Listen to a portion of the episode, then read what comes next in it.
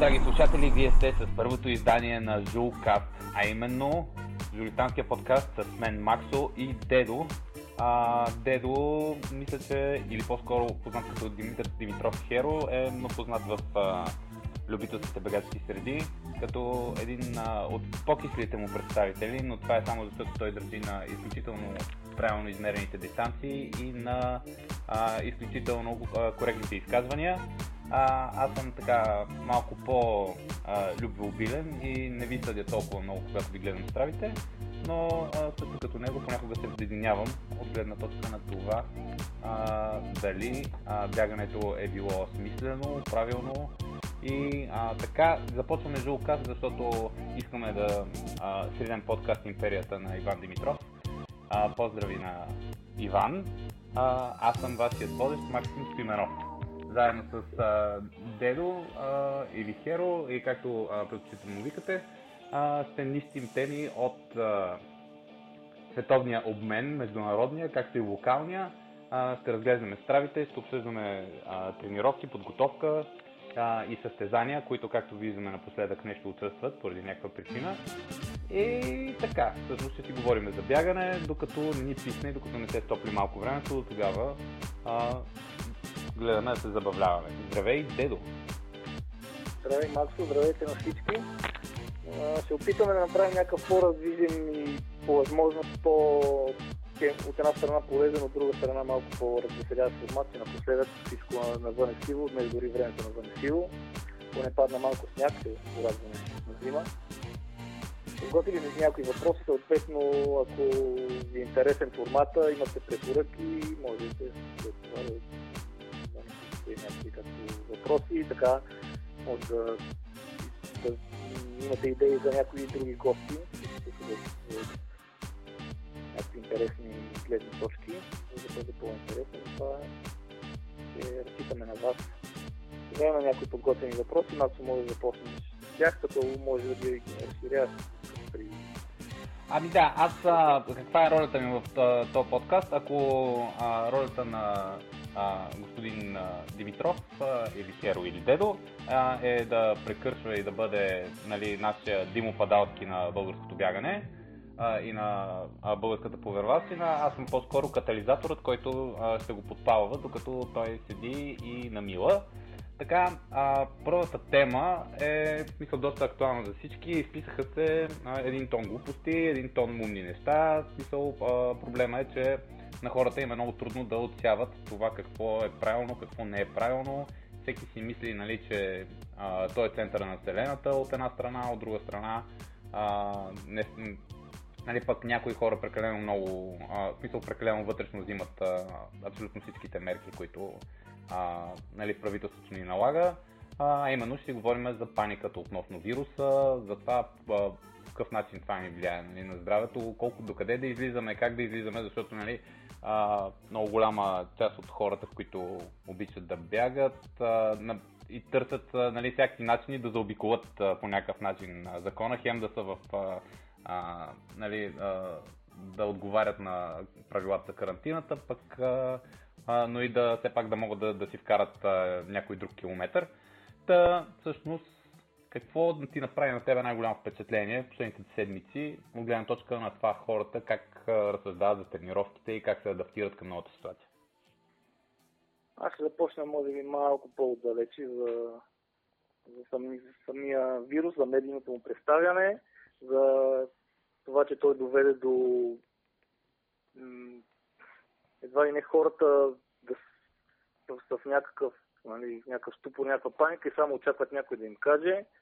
И съответно всеки се упражнява пък да дава къли, какво да се прави, какво да не се прави, колко страшен е вируса или колко от друга страна безобиден. Като цяло всичко относно около вируса е с някакво засилено медийно отразяване, което няма как да не доведе до сяване на по-голяма паника. Дори по мое лично мнение, аз не съм вирусолог, нито лекар, но просто се опитвам да отсявам противоречивата информация, с която се сблъскам и да намирам някаква логическа връзка и да пресечна точки, за да успея да формирам някаква истина поне за себе си. И това, което съм забелязал, е, че е силно преекспониран, нали, се преекспонира според пораженията на вируса или това, че е някакво нещо нечувано, с невидима ярост не бие утре, нещо такова. В световната история имало къде-къде по-страшни вируси, с къде-къде по-голям процент смъртност. И тогава сме били, и, нали, тогава ни било по-трудно да се предаваме информацията толкова бързо, както сега. И доколкото успях да сформирам някакво мнение, всичкото... Паниката в обществото налага това ръководителите на обществото, правителствата да изпълняват някакви мерки панически, колкото да имат някакво спокойствие, че правят нещо. Аз трябва да с първата тема навлизаме изключително дълбоко и се превръщаме в панорама. Нека да го завъртиме точно около бягането, защото това е смисъл в панорама. Може да слушаме експертни мнения, може да слушаме неекспертни мнения, може да слушаме, нали, тетките от балкона какво викат. В смисъл, всеки един от нас, според мен, както каза ти, е отговорен да си формира собственото мнение за това какво е правилно и какво не. Но това как се отнася към бягането и какво трябва да направим ние, за да може да се задържиме, защото много голяма част хората, които бягат, те го правят главно заради това, поне което аз съм забелязал, нали, от любителското бегаческо общество, нали, естествено заради физическите ползи и така нататък, но психологическите ползи. И според мен това е едно от по-сериозните причини хората да са, смисъл да са толкова чувствителни, когато става въпрос за спорта. Нали? Защото спортуващия човек, той разчита по някакъв начин нали, на тренировката, да му, по някакъв начин да му завърши деня, или има чувство, че ако не е тренирал, не си е свършил работата и така нататък. Какво ще кажеш на хората, според мен, ако, примерно, за сигурност ти като си тренирал, нали, много активно и нали, си бил национален състезател и така нататък. Има моменти, в които, примерно, когато пропуснеш тренировка, се чувстваш виновен. Нали, какво би им казал на хората, така че да не се чувстват виновни по някакъв начин да се успокоят малко? Ами, само с първото си, първите някои изречения ще опитам да направя връзката. Призивите на всички стойте си вкъщи са някакъв най-лесният призив, който може да стигне до хората, но той просто не е достатъчно дълбок. И като цяло, когато примерно отидем при един доктор с контузия, той ще ни каже почивайте, този призив, стойте си вкъщи по същия начин. Стойте си вкъщи е най-лесно за изпълнение, но като цяло едва ли би дало най-добрите резултати, защото организма е способен да се бори, ако постоянно го караме в прашната тягостна обстановка вкъщи и го стресираме с това, като гледаме по новините и на нулна физическа активност, това по-късно случи имунитет. Този имунитет обаче може да спадне и при другата крайност, която прекалено много тренираме. Затова в днешно време аз не обичам да казвам правете това, не правете онова, но на мен ми се струва най-подходящо и най-логично колкото има възможност да се запази физическата активност. Било то навън или вкъщи, нали, при спазване на разни там асоциализации, спазване на социална дистанция, но някакво нормално критично ниво на активност, което е, нали, нито твърде много, нито твърде малко за всеки един редовно трениращ човек, може би било най-доброто, което мога да направя. А как всеки човек може да си намери тази златна среда за него си? Ами, опитните би трябвало да имат, а другите просто може би 70-80% от това, което средно правят, ако мисля, че им е достатъчно, им е нормално за това. Аз съм чел за някакви изследвания, където се имаше за различните обеми месечни как влияят на имунитета и бяха стигнали до извода, че за високо трениращи спортисти нещо от рода на 400-450 км за, нали, напреднали състезатели е прага, над който имунитета почва да пада. Това за месечен обем да говорим. Месечен обем, да. Това седмични отива на около 90%. Но това става въпрос за силно тренирани състезатели. Естествено, че за по-начинащите може и за да е нещо трудно на 30 км. Въпросът е да се стараят, да не... Може би да не променят много навика си, но сега като няма състезание скоро, то няма нужда и да е някакво много специално трениране, по-скоро някакво отърсване от ежедневието и от тая паника, която се е от всички телевизионни... Да, това е нещо, което допълнително се случва реално, че в смисъл този стрес, който по някакъв начин, нали, хората остават да ги завладее, допълнително пък увеличава нуждата от това да ходиш да се опиташ да избягаш, нали, от този проблем, което не е, мисъл, може да е първосигнално, може би, нали, някакво решение, обаче в по-дългосрочен вариант не. Аз абсолютно съм съгласен, просто смятам, че това с нали, останете си вкъщи, както казах, това не е послание, което има някаква сериозна дълбочина, която може да, нали, за един човек, който е рационално разсъждаващ, в смисъл работи, но като виждаме, нали, че първоначалната реакция на хората, които са толкова оплашени, нали, стресирани, че трябва да отидат в супермаркета, да се запасят, нали, за 3 години напред с боб или грах, в смисъл понякога, нали, упростяването на посланието до хората води до нужните резултати. Нали? Сега този патетизъм, който видяхме, нали, от генералът, който, нали, обясняваше за, нали, тая епидемия, която ще ни сполети с невиждана ярост, това е... Въпросът е колко го приемаме, нали, колко го приемаме на сериозно, защото виждаме, нали, в Италия, че нали, цифрите са различни. Някой смисъл това сега да не се взима като сериозно новинатко предаване, свързано с вируса, но нали, се говореше, че има някаква теория, че евентуално това, което става в Италия, е някаква мутация, нали, на вируса, което е някаква възможност. Но мисъл, виждаме, че ако не се вземат, нали, навременни мерки, може да има и, нали, по-сериозни има по-сериозни жертви и съответно в дългосрочен вариант по-сериозни загуби за икономиката и за страната като цяло. Сега, друго нещо, което е интересно и което на експертната ни група от сценаристи и редактори за първото предаване събра, е да обсъдим общо взето какво може да прогнозираме. Ето това е нещо, което със сигурност би било интересно. Какви прогнози бихме направили, как ще се развие сезона от тук нататък, защото сме свикнали. Мисля, аз съм нали, любител и сравнително начинаещ нали, в българското бягане. Но смисъл, по някакъв начин за хората и за тоягите, тъй наречени, сезона започва по някакъв начин с спринга, нали, с това нещо, което се случва там около март. Сега това не се случи и някакси официалното откриване на сезона ще бъде малко по-нататък. Дали ще се случи с Витоша 100 или с някое друго състезание, въпрос вече на дискусия. Как мислиш, че ще се развие от тук нататък? И за съжаление сме зависими от паниката покрай вируса, мерките, които се взимат, извънредни положения и така нататък. Ако нещата вървят нормално, се надяваме да може да се открие сезона май, средата, края на май или юни, но днес началника на става каза от други работи тази сутрин, да не слушаме, нали, предварителни неща. Аз мисля, че до края на април нещата ще бъдат по-ясни. Дали ще може да се възстановят нещата, да се надяваме, че тогава вече ще излизаме от тая паника, че няма да има извънредно положение, за да може от някое време през май месец да почне да има състезания, но това прогнозиране пак, нали, твърде рано се каже, така че...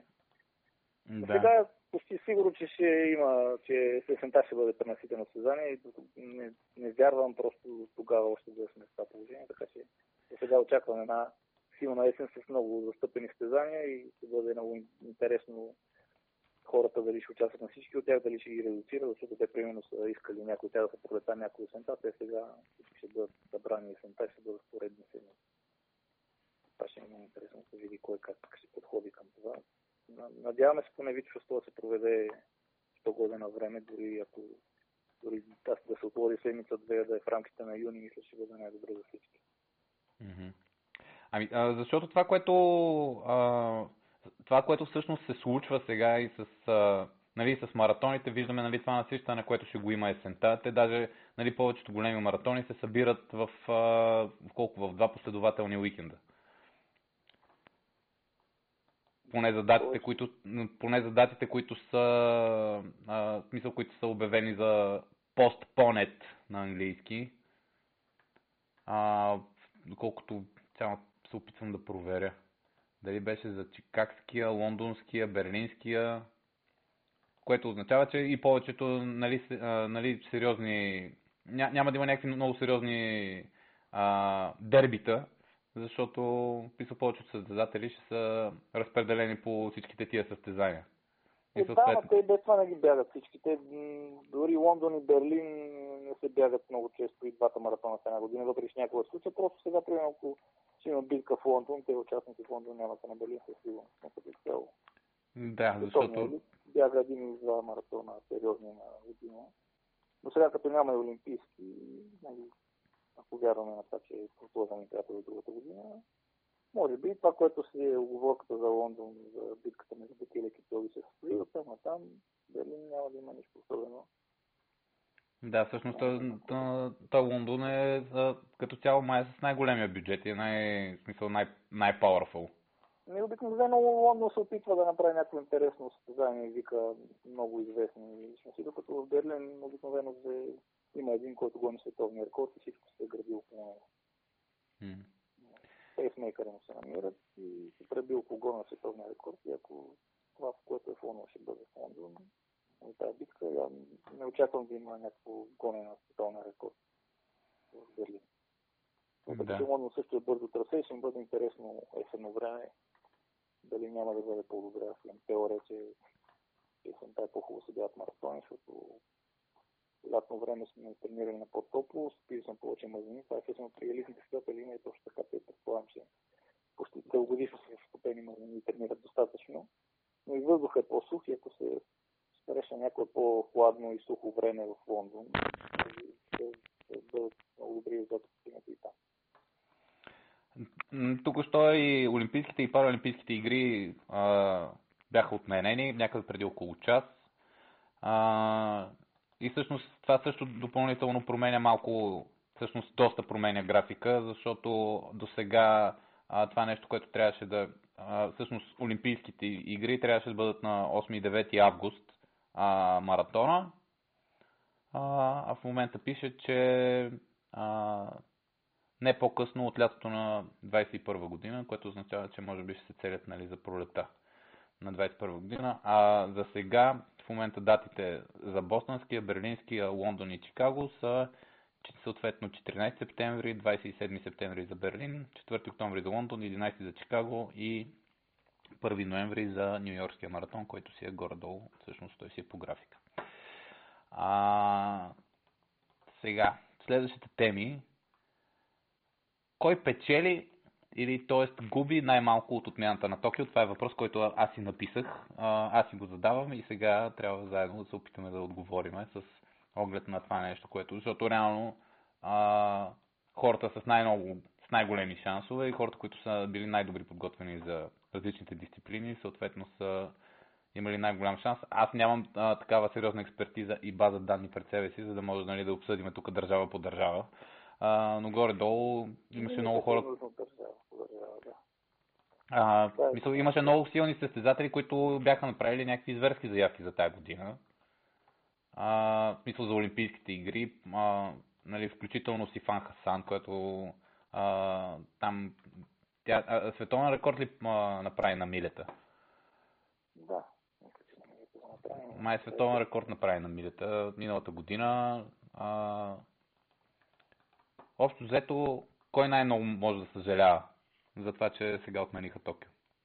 Не може да съжаляват най-много домакините, защото те с вируса не са справили бързо с него, нямат сериозни проблеми, според мен се тренират атлети и най-добре. То си личи на тези държави, които първи се отписаха и казаха, че няма да участват, ако се проведат тази година, те печелят най-много, защото те са усетили, че техните атлети губят предимството, което по принцип биха имали, и което при тях обстановката е малко по-тежка.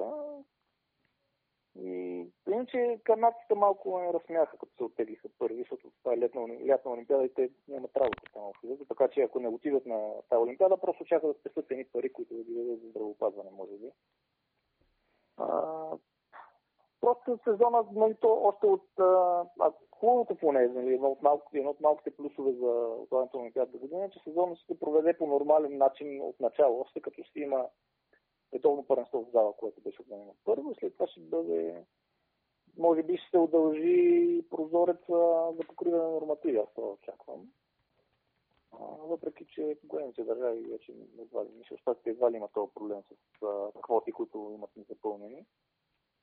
Но като цяло, може би, азиатските държави, то в частност Япония и Китай, щяха да имат предимство на тези Олимпийски игри, защото изглежда си увадели вирус или пък то не е разпространено в целия Китай. Докато в другите държави, въпреки че елитните спортисти навсякъде имат как да тренират, но нямаше да им потече подготовката нормално, нямаше да има шанс да остържат ръждата, както се казва, на бегачки жаргон, на няколко други старта, както знаете, са отменени стартовете от Диамантената лига. И може би това е наистина по-мъдрото решение, защото един човек трудно ще може да се настрои за най-доброто от себе си на Олимпиада, след като, нали, е вмести в неведение дали ще оцелее, какво е положението навън, дали ще му забърне да излиза вкъщи. Да. Защото всъщност това, което ще стане, е, че ти каза, че ще се проведе, нали, нормално сезон, обаче той всъщност, ако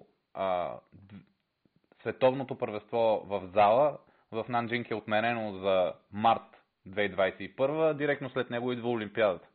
Което... Сигурно аз не очаквам да е пролета Олимпиадата. Аз мисля, че ще си направят така гордо по същото време. Е, това, поне да, нали, пиар, който са пуснали до момента е, че, нали, не по-късно от 24 юли да започне. Еми да, не по-късно за мен, значи и не по-рано, и че горе-долу ще искат същото положение да се направи, да може да си почне летен сезон. Никой няма да има интерес общо взето от седмото полукълбо Олимпиадата да се проведе април месец. Така че очаквам да е пак на периодизация. Ако не е от мен, ако нещо не е от мен само за есента тази година, ще бъде пак лятно време. Добре, супер. Мисля, че така съмнително окей покрихме. Аз с една лека грешка, да, точно, абсолютно редовно ще се проведе сезона, просто ще бъде, нали, цялото нещо изместено с една година нататък.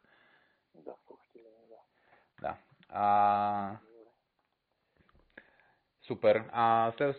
Следващия въпрос е претрениране или недотрениране, кое е по-често срещано и как да ги разграничим. Всички често разглеждаме стравите на нашите конкуренти или на нашите приятели в съотборници и така нататък. И често виждаме някакви неща, които си казваме, ей, това защо го направя така, защо не е ли тръгнал много повервалски, не е ли гръмнал много рано, и се опитваме непрекъснато да разберем кой, къде, защо, какво, как.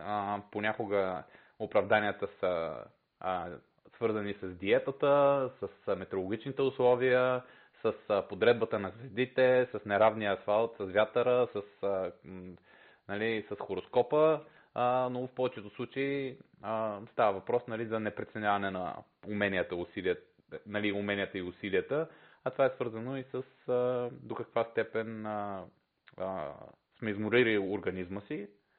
И въпросът е всъщност кое е по-често срещано. Това хората, че претренират, недотренират и как може човек да различи едното от другото.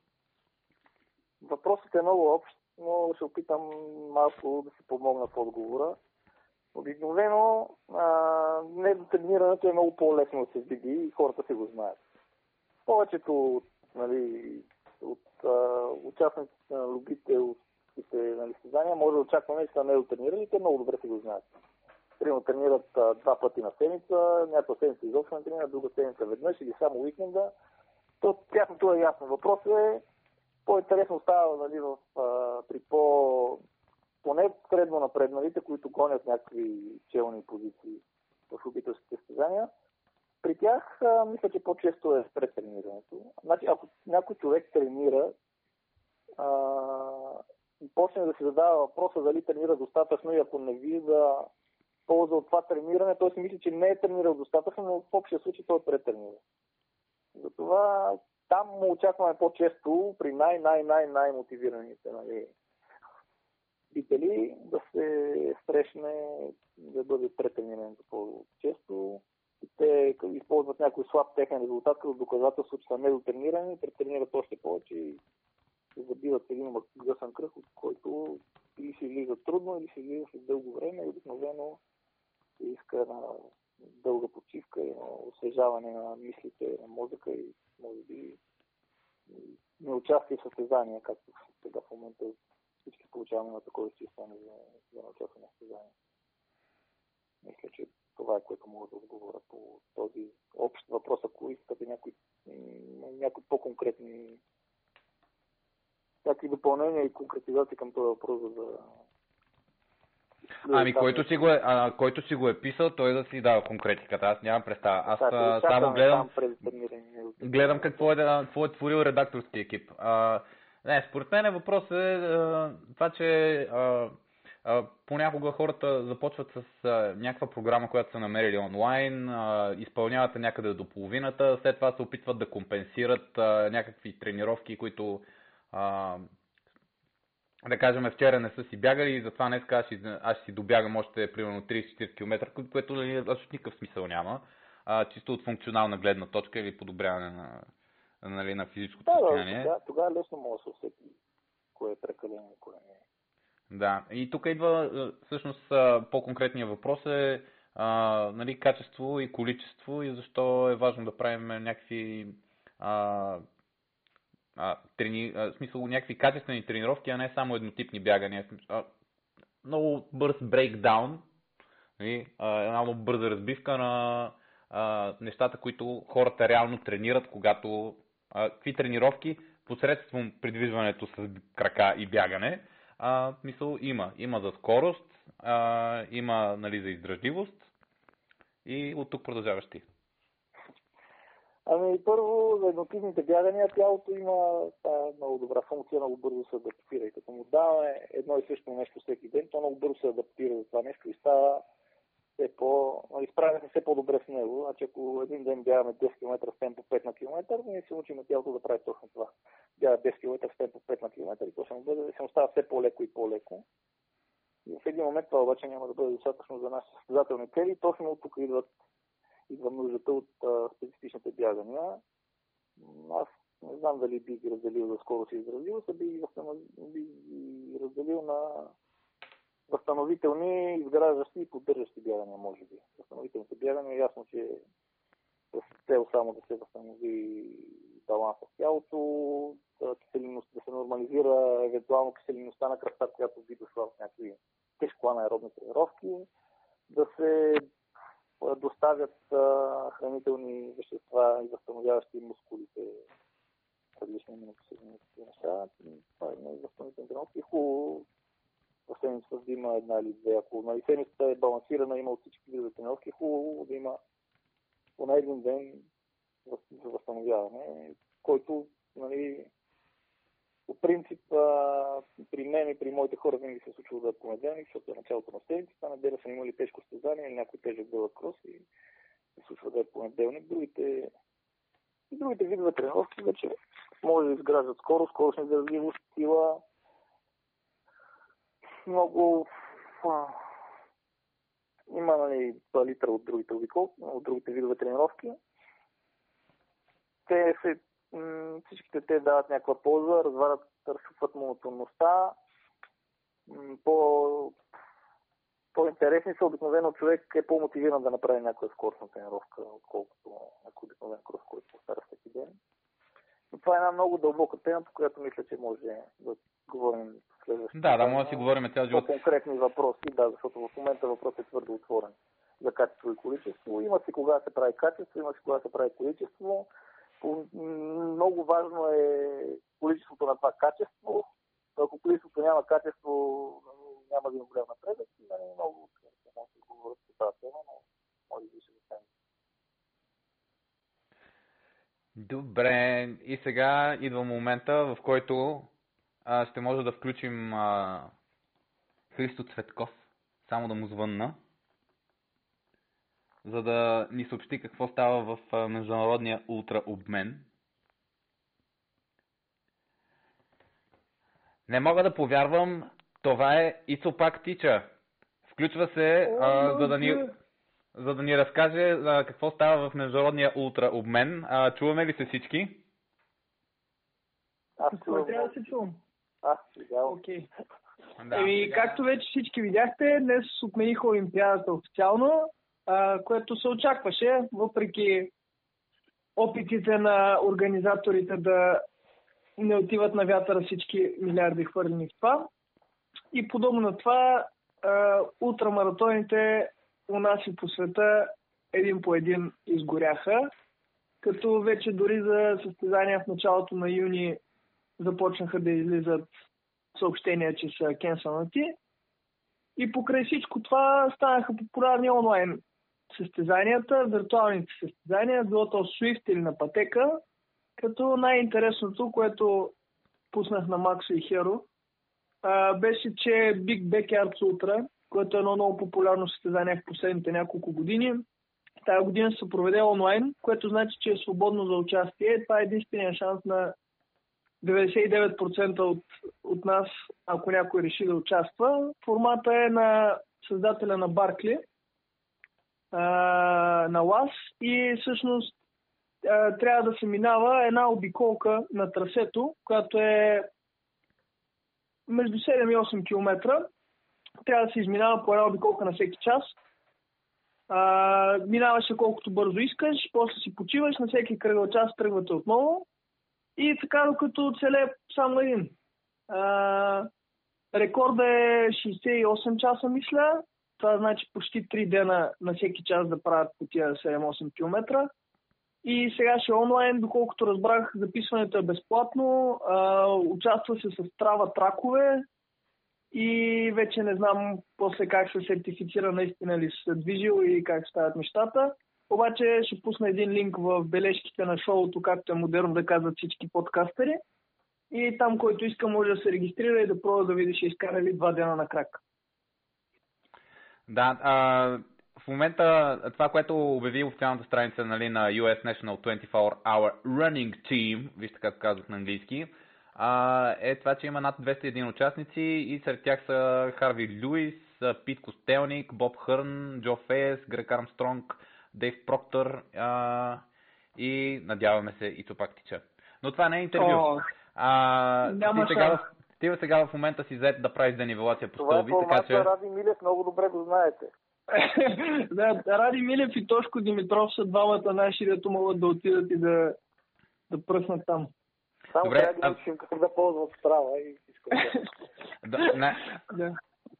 Това, което според мен ще стане, за да може да бъде сертифицирано, е факт, те са написали, че ще стане лайвстрим и с Zoom App, което означава, че най-вероятно хората, които участват, би трябвало да са онлайн и да се лайвстримва самия целият чалендж, което, истината е, че най-голям опит има господин Милев.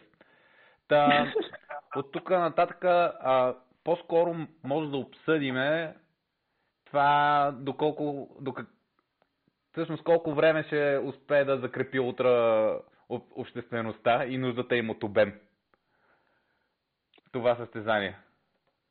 В това състезание, според мен, ако всичко е легит, ще има хора, които изкарат над 60 часа, просто защото може да се прави от комфорта на собствената ти стая или на бягащата ти пътека или на обиколката около блока, а не трябва да пътуваш до определен щаб, където е старта и има трейл и асфалтова обиколка. До някъде ще се смекчат обстоятелствата, но пък липсата на конкуренция, която да виждаш лично на всеки кръгъл час, когато те тръгват и ти да тръгваш, може би ще убие малко мотивацията, но предвиждам между 50 и 60 часа, може би малко повече. А Крачи Георгиев, ако трябва да наобратно, колко часа ще го направи? Не мога да предвиждам. Това са хора много над моето ниво, за чието възможности аз не подозирам. А всъщност последният човек, който беше бягал състезателно на пътека, беше именно Тошко. Той беше участваше в едно състезание в Чехия, доколкото ти спомням. Не беше в Чехия, мисля, че беше в Полша. В Полша, в Полша, точно така. Да, той бяга 48 часа на пътека. момента проверявам какво успя да постигне. Беше няколко доста километри за бягане на пътека, но не си спомням лично. Да, единственият проблем е, че трябва да имаш пътека във вас, защото реално всички фитнеси са затворени. Ако нямаш място за пътека или нямаш пътека в къщи, си малко прецакан. Не, защо ли, защото отвън не го бягаш, то бира си някакво обиколко. За коя дата е планирано това? За коя дата? Да, да се информирам за... 4 април. 4 април.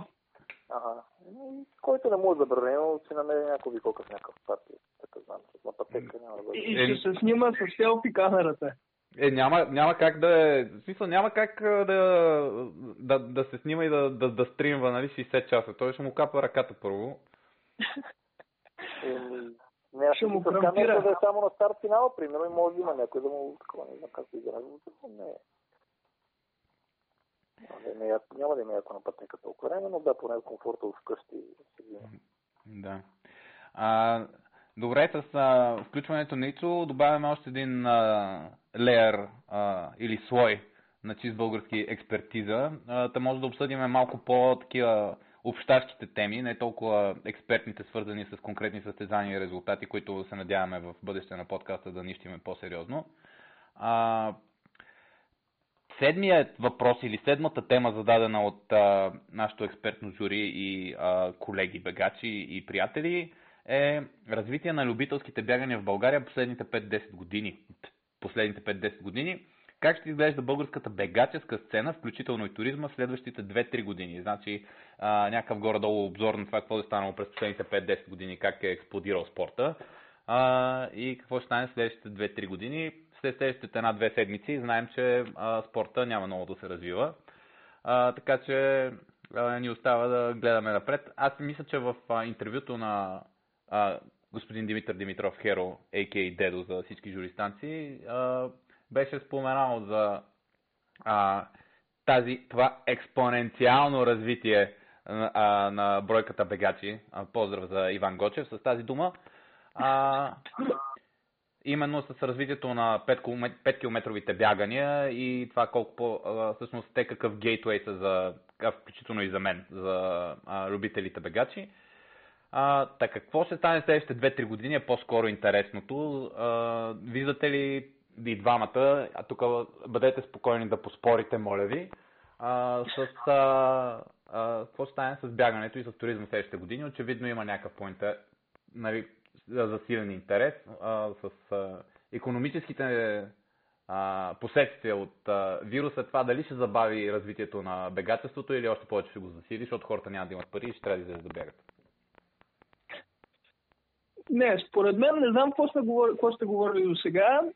Бегачското общество ще продължи да се развива, обаче този ръст, дето го видяхме в последните 3-4 години, може би няма да се повтори.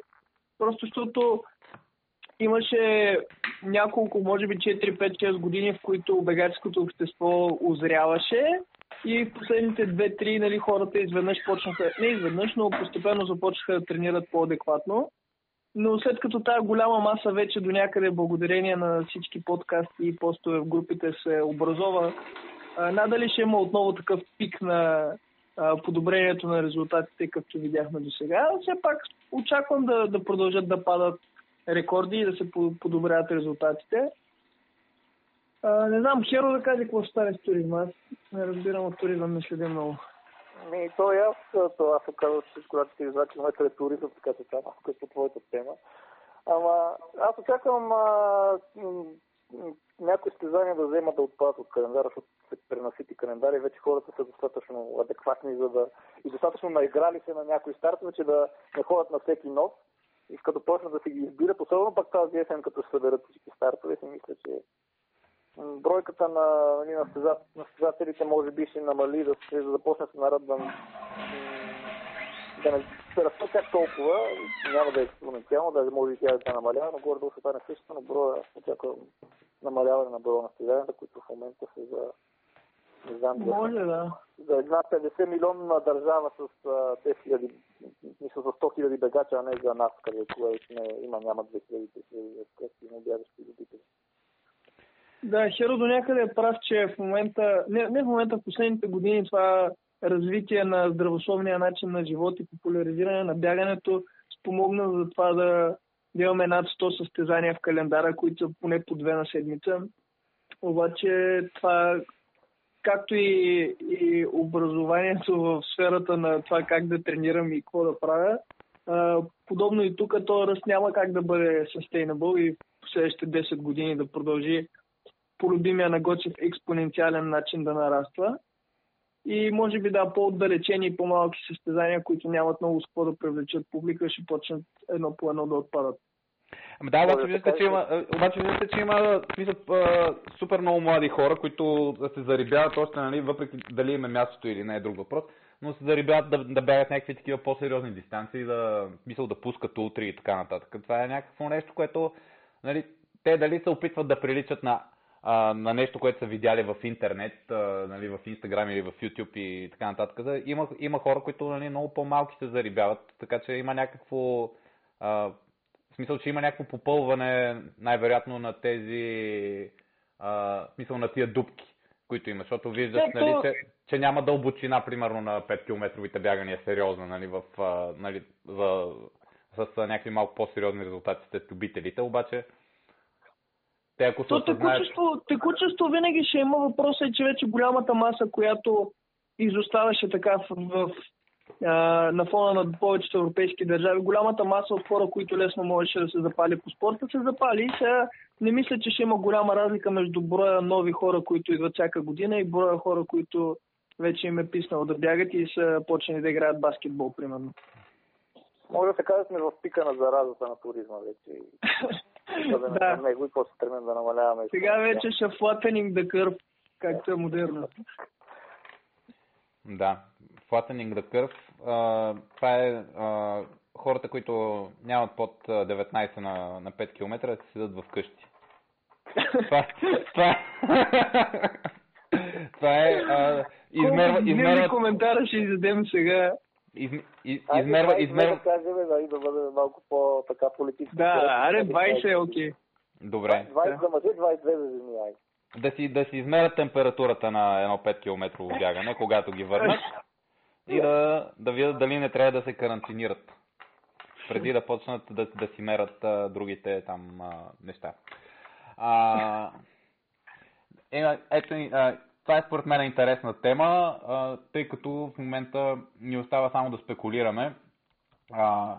В подкаста на Let's Run го бяха направили, т.е. бяха спекулирали дали с това, че няма да има Олимпиада, те да не си направят една виртуална Олимпиада и съответно да си коментират, нали, някакво измислено състезание на база, нали, на статистиките, които имат.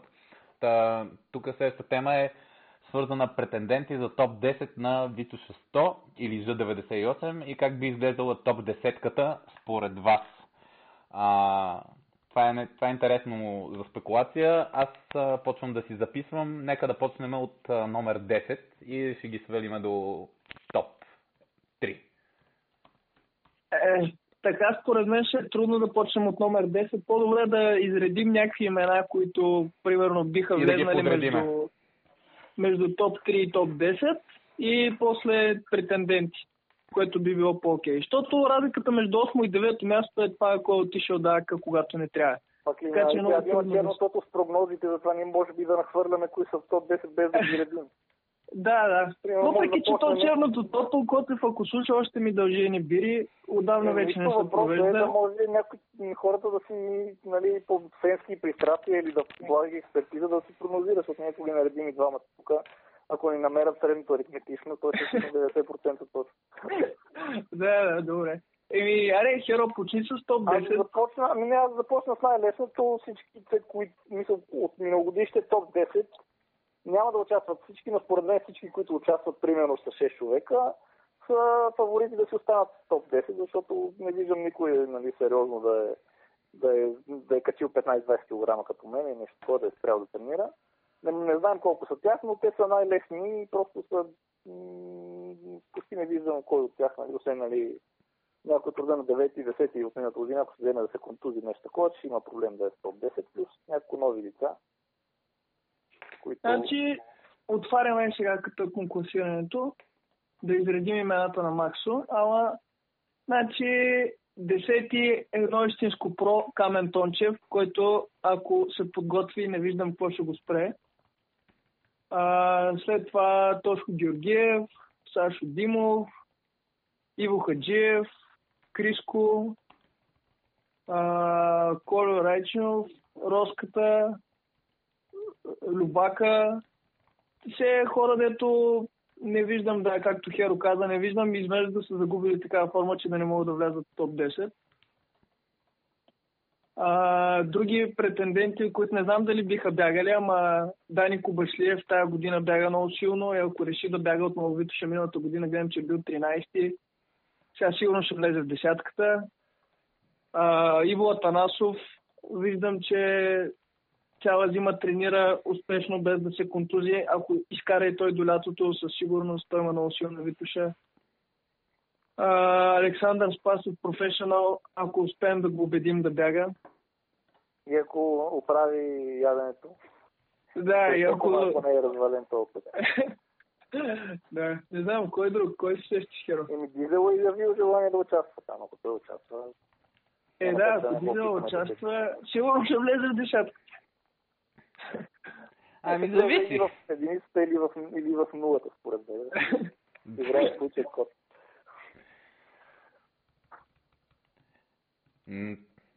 Каква би била мотивацията на Дизела да участва на Витоша 100? Какво? Каква би била мотивацията на Дизела да участва на Витоша 100? Дизела 100, Витоша 100 е нещо като националното ни първенство по утре.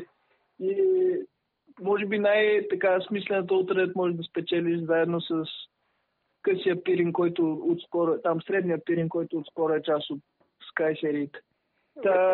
Някой, дето толкова време бяга и толкова пъти са го питали, абе ти няма да пуснеш Витоша 100, сигурно му се иска да участва веднъж, да се подготви както трябва и да счупи рекорда. Значи, обикновено да знаете, един лантировач като спре със спорта, отива на Витоша 100. Йоси Калнаро го направи, стана втори. Димитър Давидов също го е правил печелия и сега може би е време на Дизела. Плюс това Дизела изяде доста критики за това, че прави повече проекти, гони ФКТ-та и нали Витоша 100 я беше направил есента самичет и явно иска да спуса на съзнание да види и да видят другите какво може. Общо взето тия, като се пресекат тия неща и там това го мотивира да бяга.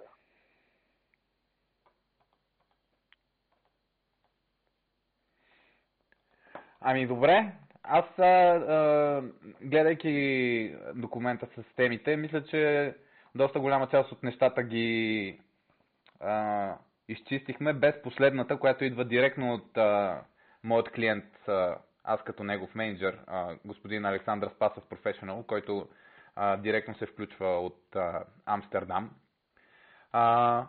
Той е написал ФКТ-тата. Сега конкретно дали нещо искал да попита или е имал някаква мисъл, която иска да изрази, ще трябва да си поговорим допълнително. Но дали това ще бъде всъщност сезона на ФКТ-тата, при положение, че няма да има състезания? Ало? Кой започва? Давайте ще. Аз ще започна. Аз пък не очаквам. Всяка година си има някои хора, които много не обичат да седят, ходят и опитват и правят някакви ФКТ-та. Според мен, като почнат състезанията, хората ще бъдат много гладни от това, че бяха лишени от това право да състезават няколко месеца и ще идват за състезания. Има някои иконични маршрута, по които могат да се пробват някакви ФКТ-та, но не очаквам, примерно, да се атакува нещо различно от Е4 от Мазала Тех, където рекордите могат да се атакуват и съответно при едно добро течение от святостта може да се подобрят. Да, и аз съм съгласен, че нямаме чак толкова много такива известни ФКТ-та, които да се струва да се атакуват, особено изключвам многодневните неща, като коме мине. И може би освен Мазала Техо и Е4 просто няма нещо, което, как да кажа, нещо, което достатъчно много би си струвало специалната подготовка за това и да отидеш да го бягаш, още повече ако трябва да съпорт по баирите. Не знам какво ще стане с Витоша 100. Аз лично много искам да бягам Витоша 100 тази година, поради липса на други смислени състезания. И дори да няма Витоша 100, обмислям да пробвам да... Просто един ден там, около деня на старта, да пробвам да го бягам сам. Но надали ще е, естествено, без конкуренция и без пунктове, няма да е кой знае какво, но очаквам, че може би ще има и други хора. Ники Дерменджиев също видях, че тази година, миналата седмица, бяга Витоша 100 по трасето. Да може това да е едно от новите места, дето хората се опитват да правят ФКТ. Това е много старо място, защото ФКТ беше опитвано от 2016 година. По това начин. Да, именно. Ама да, просто трябва да е... Съзнанието със сигурност, да. Даже може да има и общ опит за ФКТ и за някакво импровизирано състезание на... Да, трябва да е... За да се струва някоя ФКТ, трябва да е достатъчно важен маршрут за достатъчно хора. Защото мен много ме кефи да си бягам от София до Сопота, ама никой друг няма да го бяга и като няма достатъчно конкуренция, ФКТ е безполезно. От тази гледна точка и Херо е прав, че няма да има десетки и стотици опити, както има в Щатите. Примерно просто защото още нямаме толкова развита култура на някакви извън състезателни маршрути, които хората целенасочено да се опитат да бягат. Има, разбира се, специален термин, който господин Херо е... така, мисля, че е запалима... Как беше самото съкръщение? НАДПОУМОТ. НАДПОУМОТ, да. Най-добър опит от най-малко опиталите шунковци. Не, най-добро постижение от малкото опиталите шунковци. Ти мога да направиш като НАДПОУМОТ, ама хубаво е, нали, да има поне, не знам, поне 10 адекватни опита и то различни, нали. За да може да класифицираме като ФКТ, защото всеки може да държи рекорда на коридора вкъщи на дълбитето в хода. Да, колко дълг беше твой коридор? Моят коридор не е много дълго, около 5,60. 5,60. Колко е пиара? Ама като другата и врат на два обратни завола, мога да направя една десетина от 20 метра, може би вкъщи. Добре, значи чакаме ФКТ-та от коридора на Херо, за да може да поканим нашите слушатели да отидат и да го ударат. Така, ако искате нещо да добавите в тези смутни времена, в които виждаме, че времето се е побъркало, хората също, аз най-вероятно ще се опитам да изляза след малко да направя един лек крос в снега и далеч от, спазвайки дистанция от 2 метра, разминавайки с хората. Какво ще пожелаете на всички наши слушатели на това първо издание на Жулкаст? Каква не е последователността? Пак ли по-ен звучен ред? Давай, аз винаги съм след теб, знаеш. Освен да рече всички, когато си отпред, да. Аз си пожелавам две неща, да не се планират и да се информират. Нищо повече не мога да пожелавам за този. Другото го обсъдихме на по-рано. Аз не знам какво сте обсъждали, ама излезте, побягайте някъде далеч от хората за малко. Няма нужда да седите вкъщи 2 месеца, ама няма нужда и всички да сме мъжки мъже и да обясняваме как те ли ще ме хванат, те ли ще ме спрат. Спазвайте там, каквито указания са ви дали и се надявайте всичко да мине по-бързо. И ви чакам на Витоша. Да. Аз бях Максим Спинеров, това бяха Христо Цветков и Димитър Димитров Херо и ние ви пожелаваме да бягате умно, вместо да бягате тъпо, бързо, бавно или каквото ви решите. Да, бягайте умно. Айде, това от нас.